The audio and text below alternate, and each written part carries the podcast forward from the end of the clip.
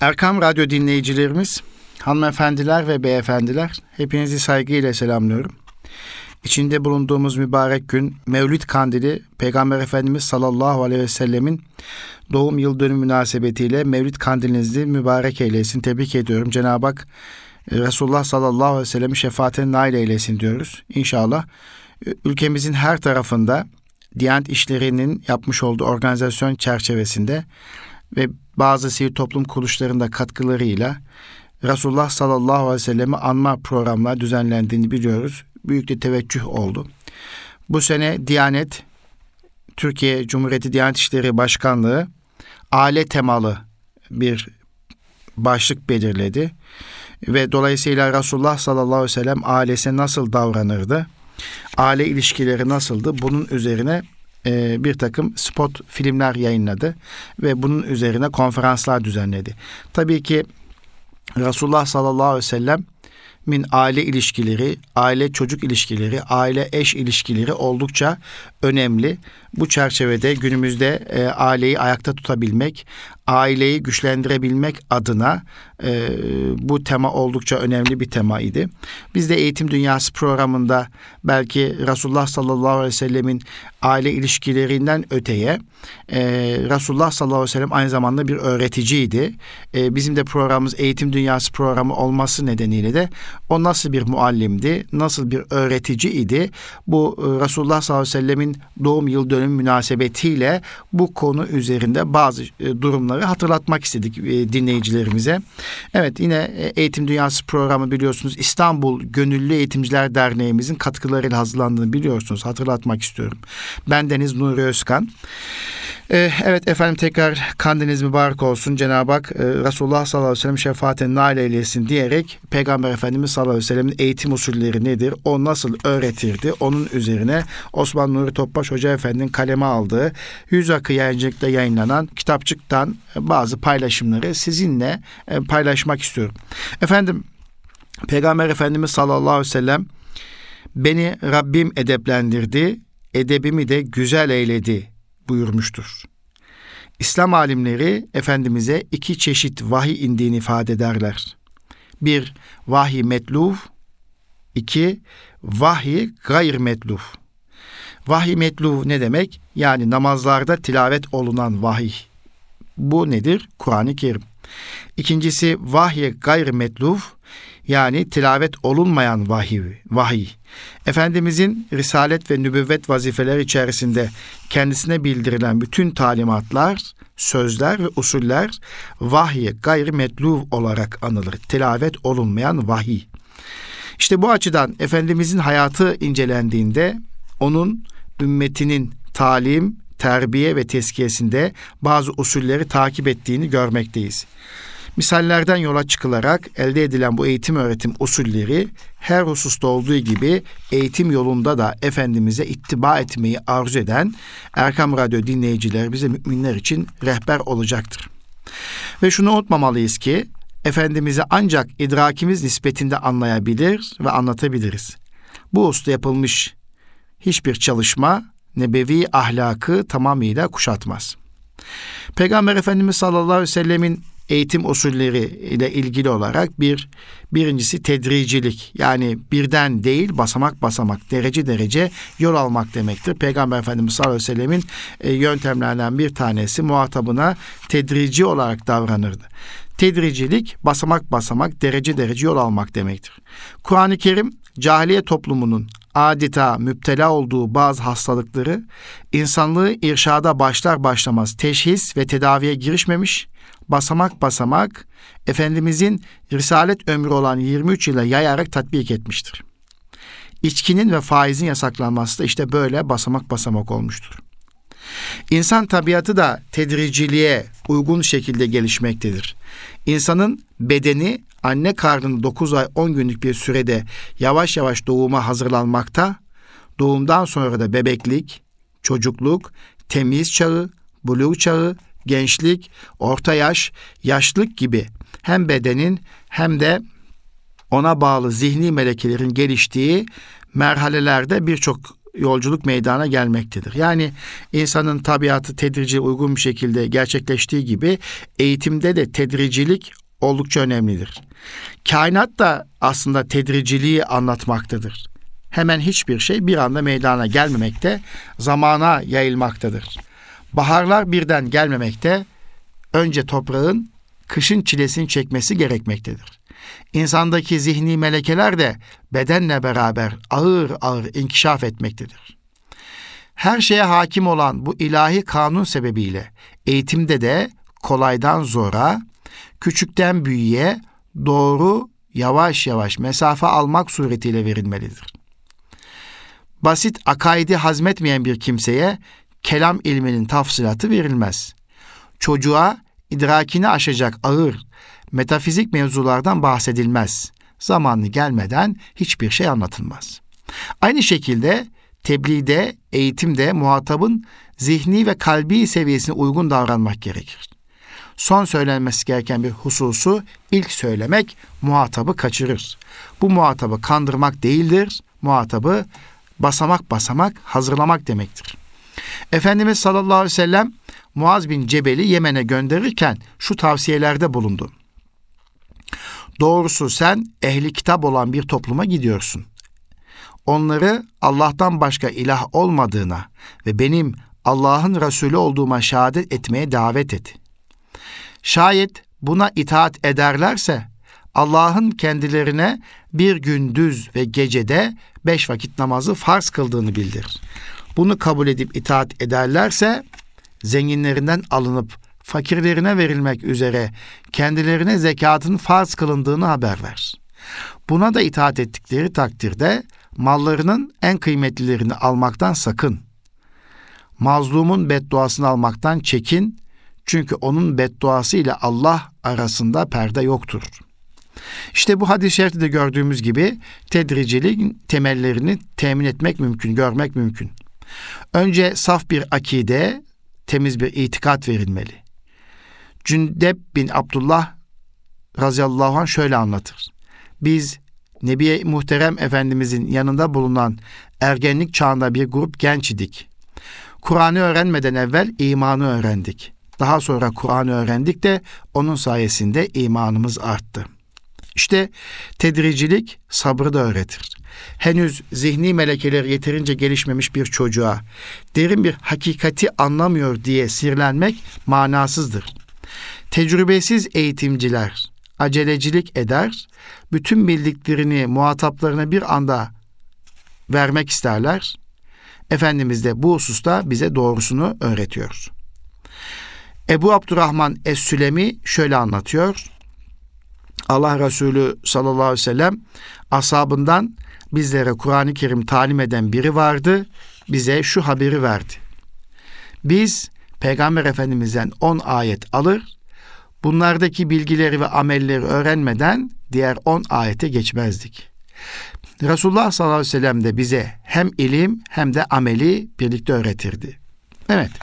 Demek ki Resulullah sallallahu aleyhi ve sellemin eğitim metotlarından bir tanesi eğitimde tedricilik. Yani birden değil, hemen değil, basamak basamak muhatapta değişikliğe yol açacak dereceler alabilmek, yol alabilmek. Yani basamak basamak vermek, tedricilik bu. İkincisi tabii ki muhatabı iyi tanımak. Eğitimde en önemli husus muhatabı iyi tanımak. Evet, eğitim insan yetiştirme sanatıdır. İnsan ise Cenab-ı Hakk'ın her birinde farklı te- tecellilerini gösterdiği bir sanat eseridir. Her insan parmak izleri gibi farklıdır. Bu sebeple eğitimde muhatabın en iyi şekilde tanınması elzemdir. Muhatabı iyi tanıyabilmek için de firaset ehli olmak gerekiyor. Ayet-i kerimede buyrulur. Sen onları simalarından tanırsın. Muhatabı simasından anlayabilecek bir idrak seviyesi. Bu muhteşem bir şey. Bir müminin kalbinin röntgen haline gelmesi lazım. Bir başka iradeyle firaset. Peki firaset nedir? Firaset kalp ile beyin fonksiyonlarının müşterek çalışmasını sağlayabilmek demektir.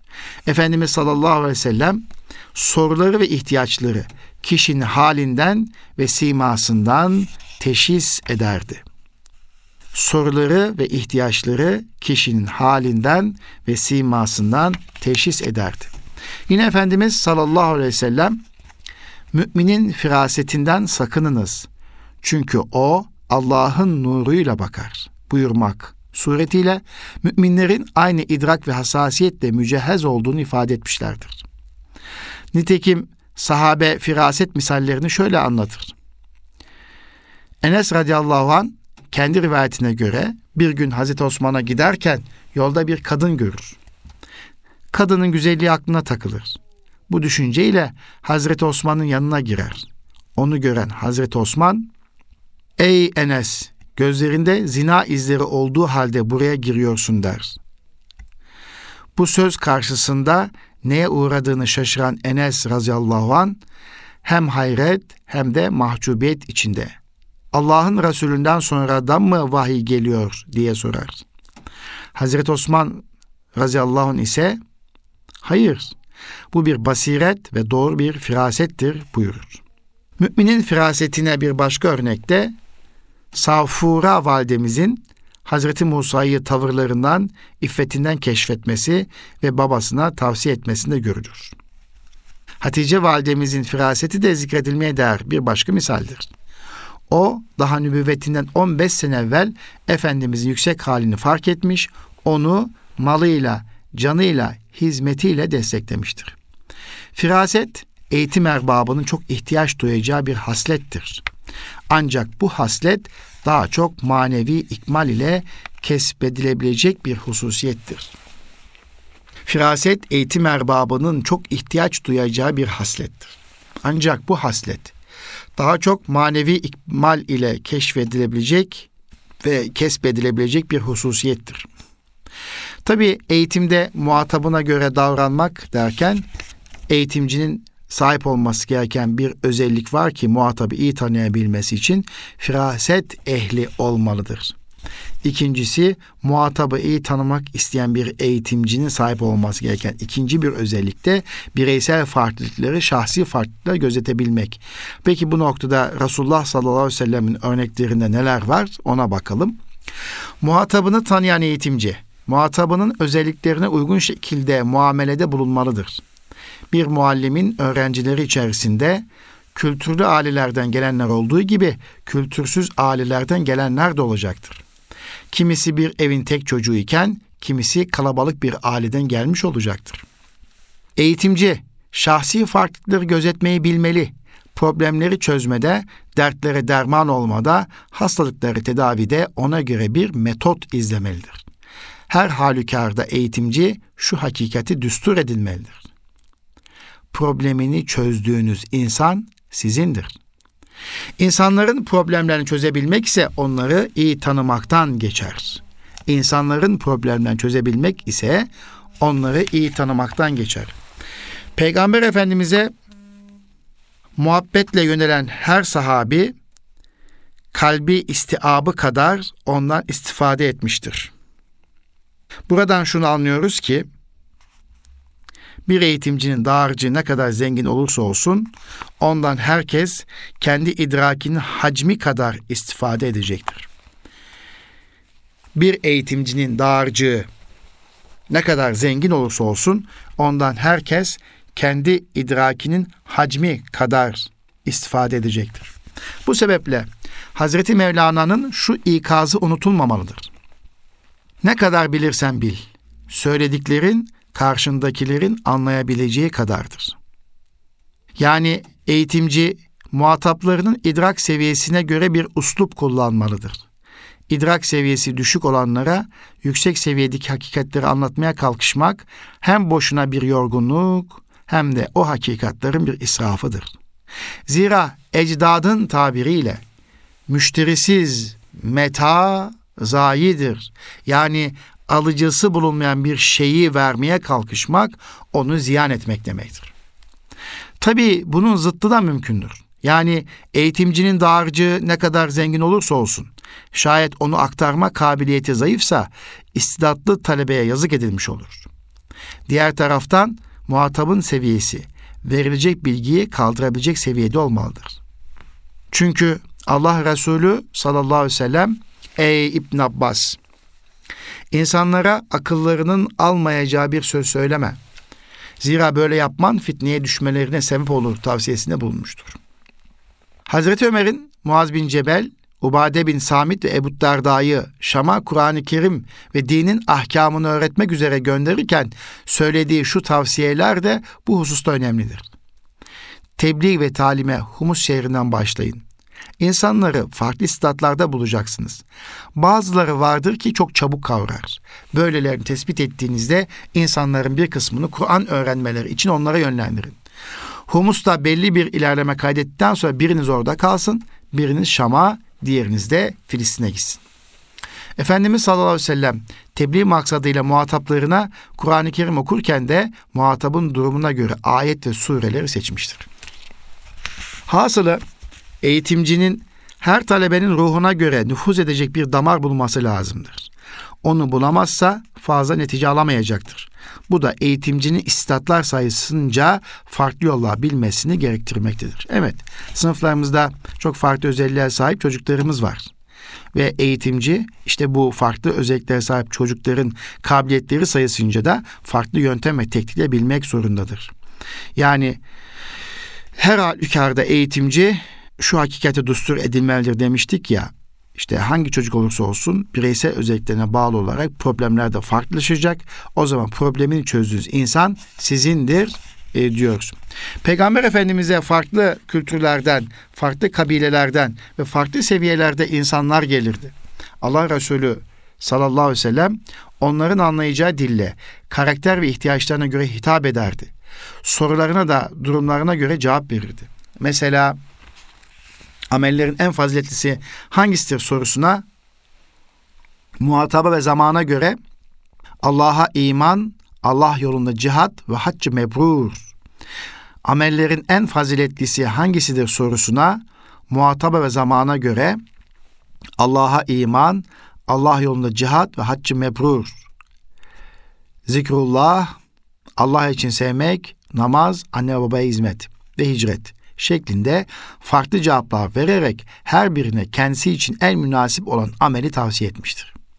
Yani sahabeden sorduklarında amellerin en fazlası hangisidir diye sorular sorulduğunda soruyu soran kişinin durumuna, özelliğine ve zamana göre de farklı cevaplar vermiş Resulullah sallallahu aleyhi ve sellem. Kimiler için, kimilerine zikrullah, Allah'a zikretmektir diye cevap vermiş. Kimileri de Allah için sevmek, kimilerine namaz, kimilerine anne babaya hizmet, kimiler de hicret demiştir. Yani dolayısıyla bu farklı cevaplar muhatabın özelliklerine göre değişmektedir. Zira Efendimiz muhatabının ihtiyaç, imkan ve durumunu çok iyi tahlil ediyor ve yapması gereken hususu öne çıkarıyordu. Sadakanın hangisi en faziletlidir diye soran ve, ve fakir bir kimse olan Ebu Hureyre Hazretlerine Resulullah sallallahu aleyhi ve sellem fakir olanın güç ve kuvvetiyle insanlara yardımda bulunmasıdır buyururken aynı suali soran bir kabile reisi olan Sa'd bin Ubade razıyallahu anha kuyu kazdırarak su çıkarmaktır cevabını vermiştir. Yine bir kimse Nebi Efendimiz sallallahu aleyhi ve selleme bana öğüt ver dedi. Peygamber Efendimiz ona la ta'zab kızma buyurdu. Adam dilediğini birkaç kez tekrar etti. Peygamber sallallahu aleyhi ve sellem de her defasında ısrarla la ta'zab kızma buyurdu. Demek ki Allah Resulü bu kişinin en büyük zaafının gazaplanmak olduğunu tespit etmişti. Ukbe bin Amir radıyallahu anh peygamber efendimize ya Resulallah kurtuluş nerededir diye sorunca Allah Resulü onun haleti ruhiyesine ve ihtiyacına binaen diline sahip ol. Evine sığın ve günahlarına gözyaşı dök buyurmuştur. Demek ki bir hoca, bir muallim talebesinin zaafını bilmeli ve o zaafı gidermeye çalışmalıdır. Veysel Karani diyor ki yattığında ölümü yastığın altına koy, kalktığında göz önüne götür. Yine başka bir sözü günahın küçüklüğüne bakma, kendisine karşı günah işlediğin zatın büyüklüğüne bak diyor. Evet. Muallimin özelliklerinden muhatabına göre davranırdı. E, muhatabını iyi tanımak, e, bahsi içerisinde bir eğitimcinin sahip olması gereken alt başlıklar firaset ehli olmalıdır bir eğitimci. Bireysel farklılıkları, şahsi farklılıkları gözetmelidir. Ona göre cevap vermelidir. Üçüncüsü seviye tespiti ona göre muamelede bulunmak. Eğitimde seviye tespit içinde çalışmalar yapılmalıdır. Bu tespitlerin neticesinde de seviyesi zayıf çıkanlara tebessümle muamele edip onlarla ayrıca meşgul olmak, yüksek çıkanlarla da özel bir alaka ile meşgul olup onları daha fazla inkişaf ettirmeye çalışmak gerekir. Zira bir arada eğitimin olduğu yerlerde ortalama seviyenin üstündekilerin sıkılması, altındakilerin ezilmesi problemiyle karşılaşılır. Bunun çaresi de özel alakadır, özel ilgidir. Muhataplarının halini namaz ile ölçen mümin firasetine misal olarak Ebul Aliye radıyallahu anh şöyle dedi.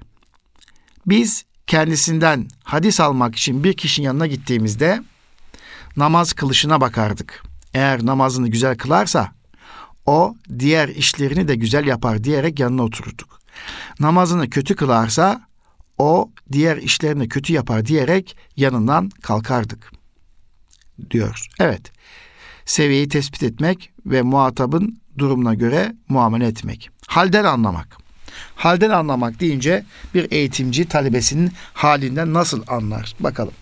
Eğitimci muhatabının halini yüzünden, simasından tanıyacak bir hassasiyete ulaşmalıdır. Muhatabının sıkıntılarını, dertlerini görmeden sürekli ona bir şeyler öğretmeye çalışmak müspet netice vermez.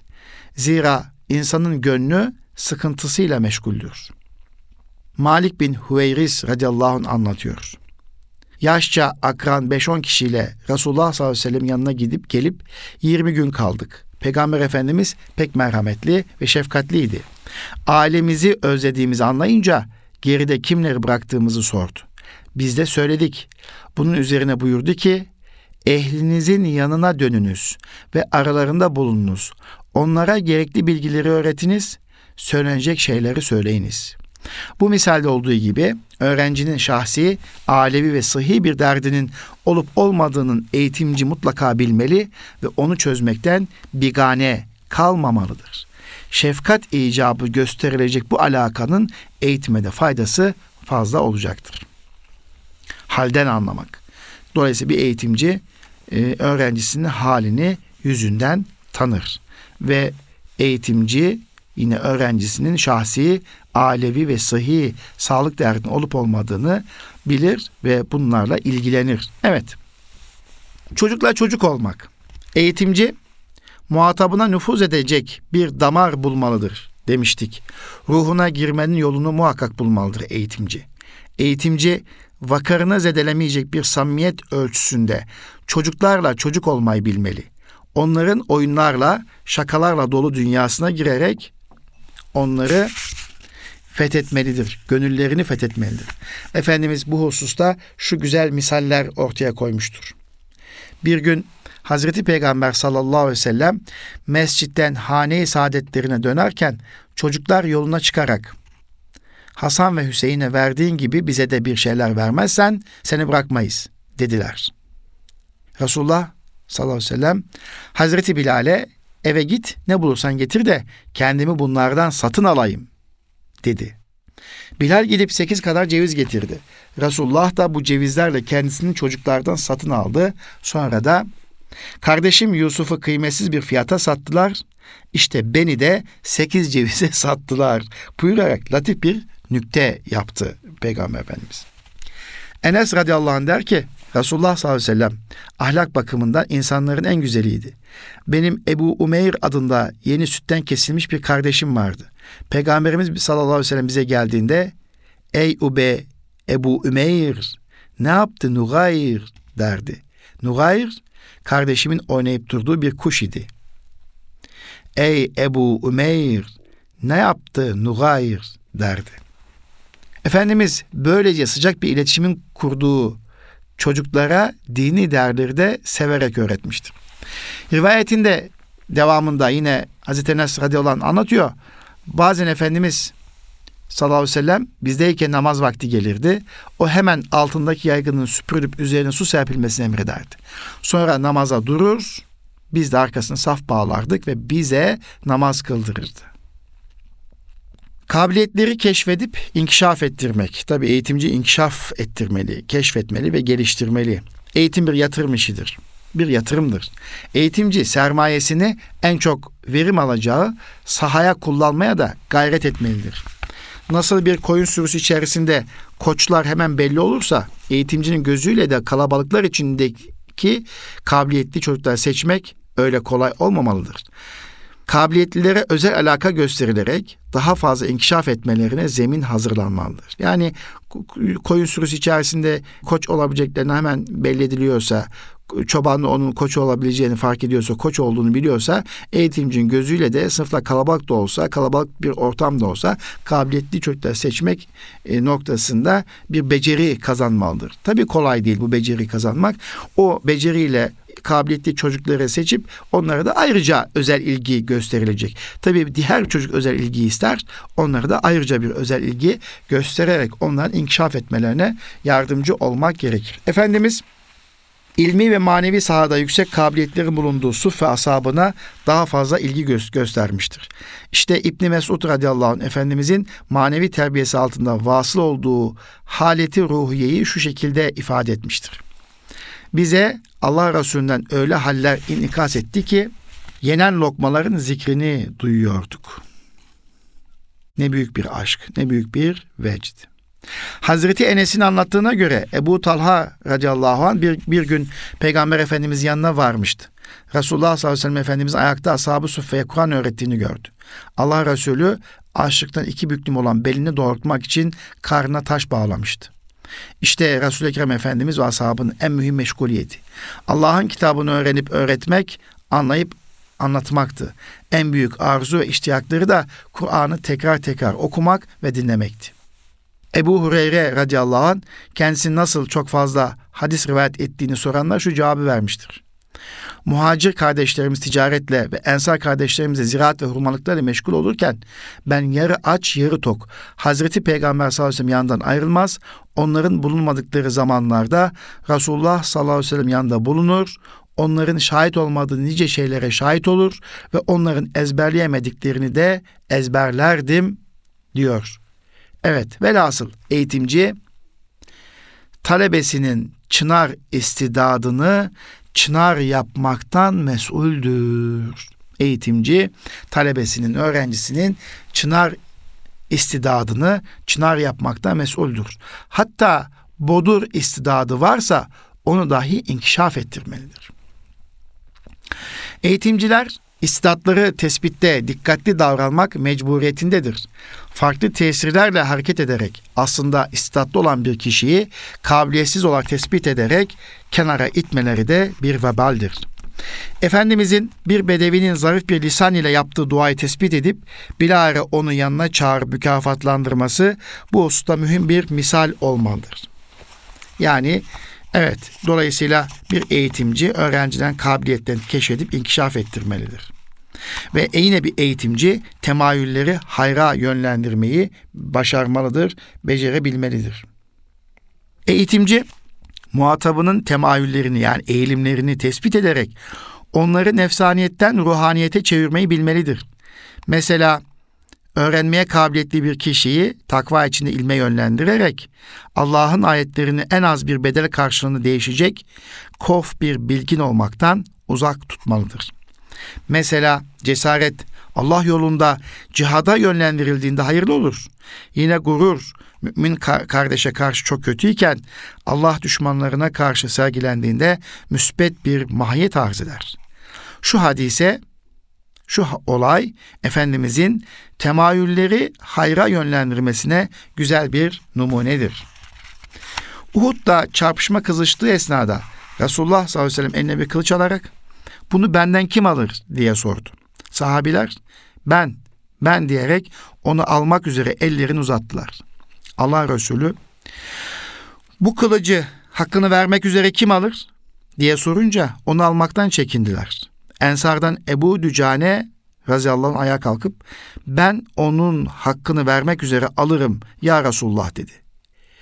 Ebu Dücane kılıcı alınca Bunun hakkı nedir ya Resulullah diye sordu. Peygamber Efendimiz onun hakkı eğilip bükülünceye kadar düşmanla vuruşmandır buyurdu.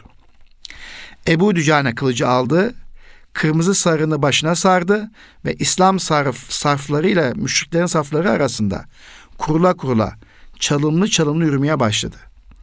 Resulullah sallallahu aleyhi ve sellem onun mağrur bir şekilde yürüdüğünü görünce bu öyle bir yürüyüştür ki Allahü Teala ona bu gibi durumların haricinde buğz eder. Yani nefsaniyeti namını yürüyene buğz eder. Evet, yine bir eğitimci e, üçüncü davranışı yaşayarak öğretmelidir. Birincisi tedricilik demiştik. Eğitimde basamak basamak gitmeli. İkincisi muhatabını iyi tanımalı demiştik. Bunun alt başlıkları vardı. Üçüncüsü de yaşayarak öğretmeli demiştik. Yani model olmak demiştik.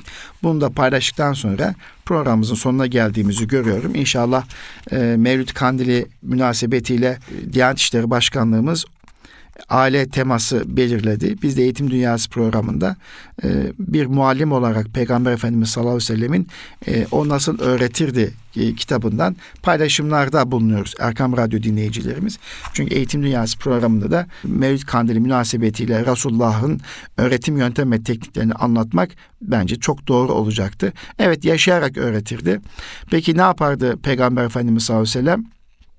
En mühim, en büyük talim metodu emrettiği şeyi ilk önce kendisini yaşamasıydı. Yani yaşayarak öğretirdi, model bir şahsiyetti. Bu hususiyet onun getirdiği dinde doğru olduğunu en büyük delilidir. Çünkü bir emir getirmiş, bunu evvela kendisi tutmuş, bir şeyden nehyetmiş, bundan evvela kendisi uzaklaşmış, nasihatte bulunmuş, kendisi de hissedar olmuş, korkutmuş, kendisi ilk korkan olmuş, ümitlendirmiş, ümit edenlerin önderi olmuş. İşte bugün eğitim sahasında eksikliğini en çok hissettiğimiz usulde öğretmenlerin yaşayarak öğretmesinin eksik olmasıdır diyoruz. Evet kıymetli Erkam Radyo dinleyicilerimiz, hanımefendiler ve beyefendiler Cenab-ı Hak Resulullah sallallahu aleyhi ve sellem'in şefaate nail eylesin. Onun doğum yıl dönümü münasebetiyle de biz de Resulullah sallallahu aleyhi ve sellem nasıl öğretirdi, o nasıl bir muallimdi, onun üzerine paylaşımda bulunduk efendim. Bir sonraki Eğitim Dünyası programında buluşmak dileğiyle kalın sağlıcakla Rabbime emanet olunuz.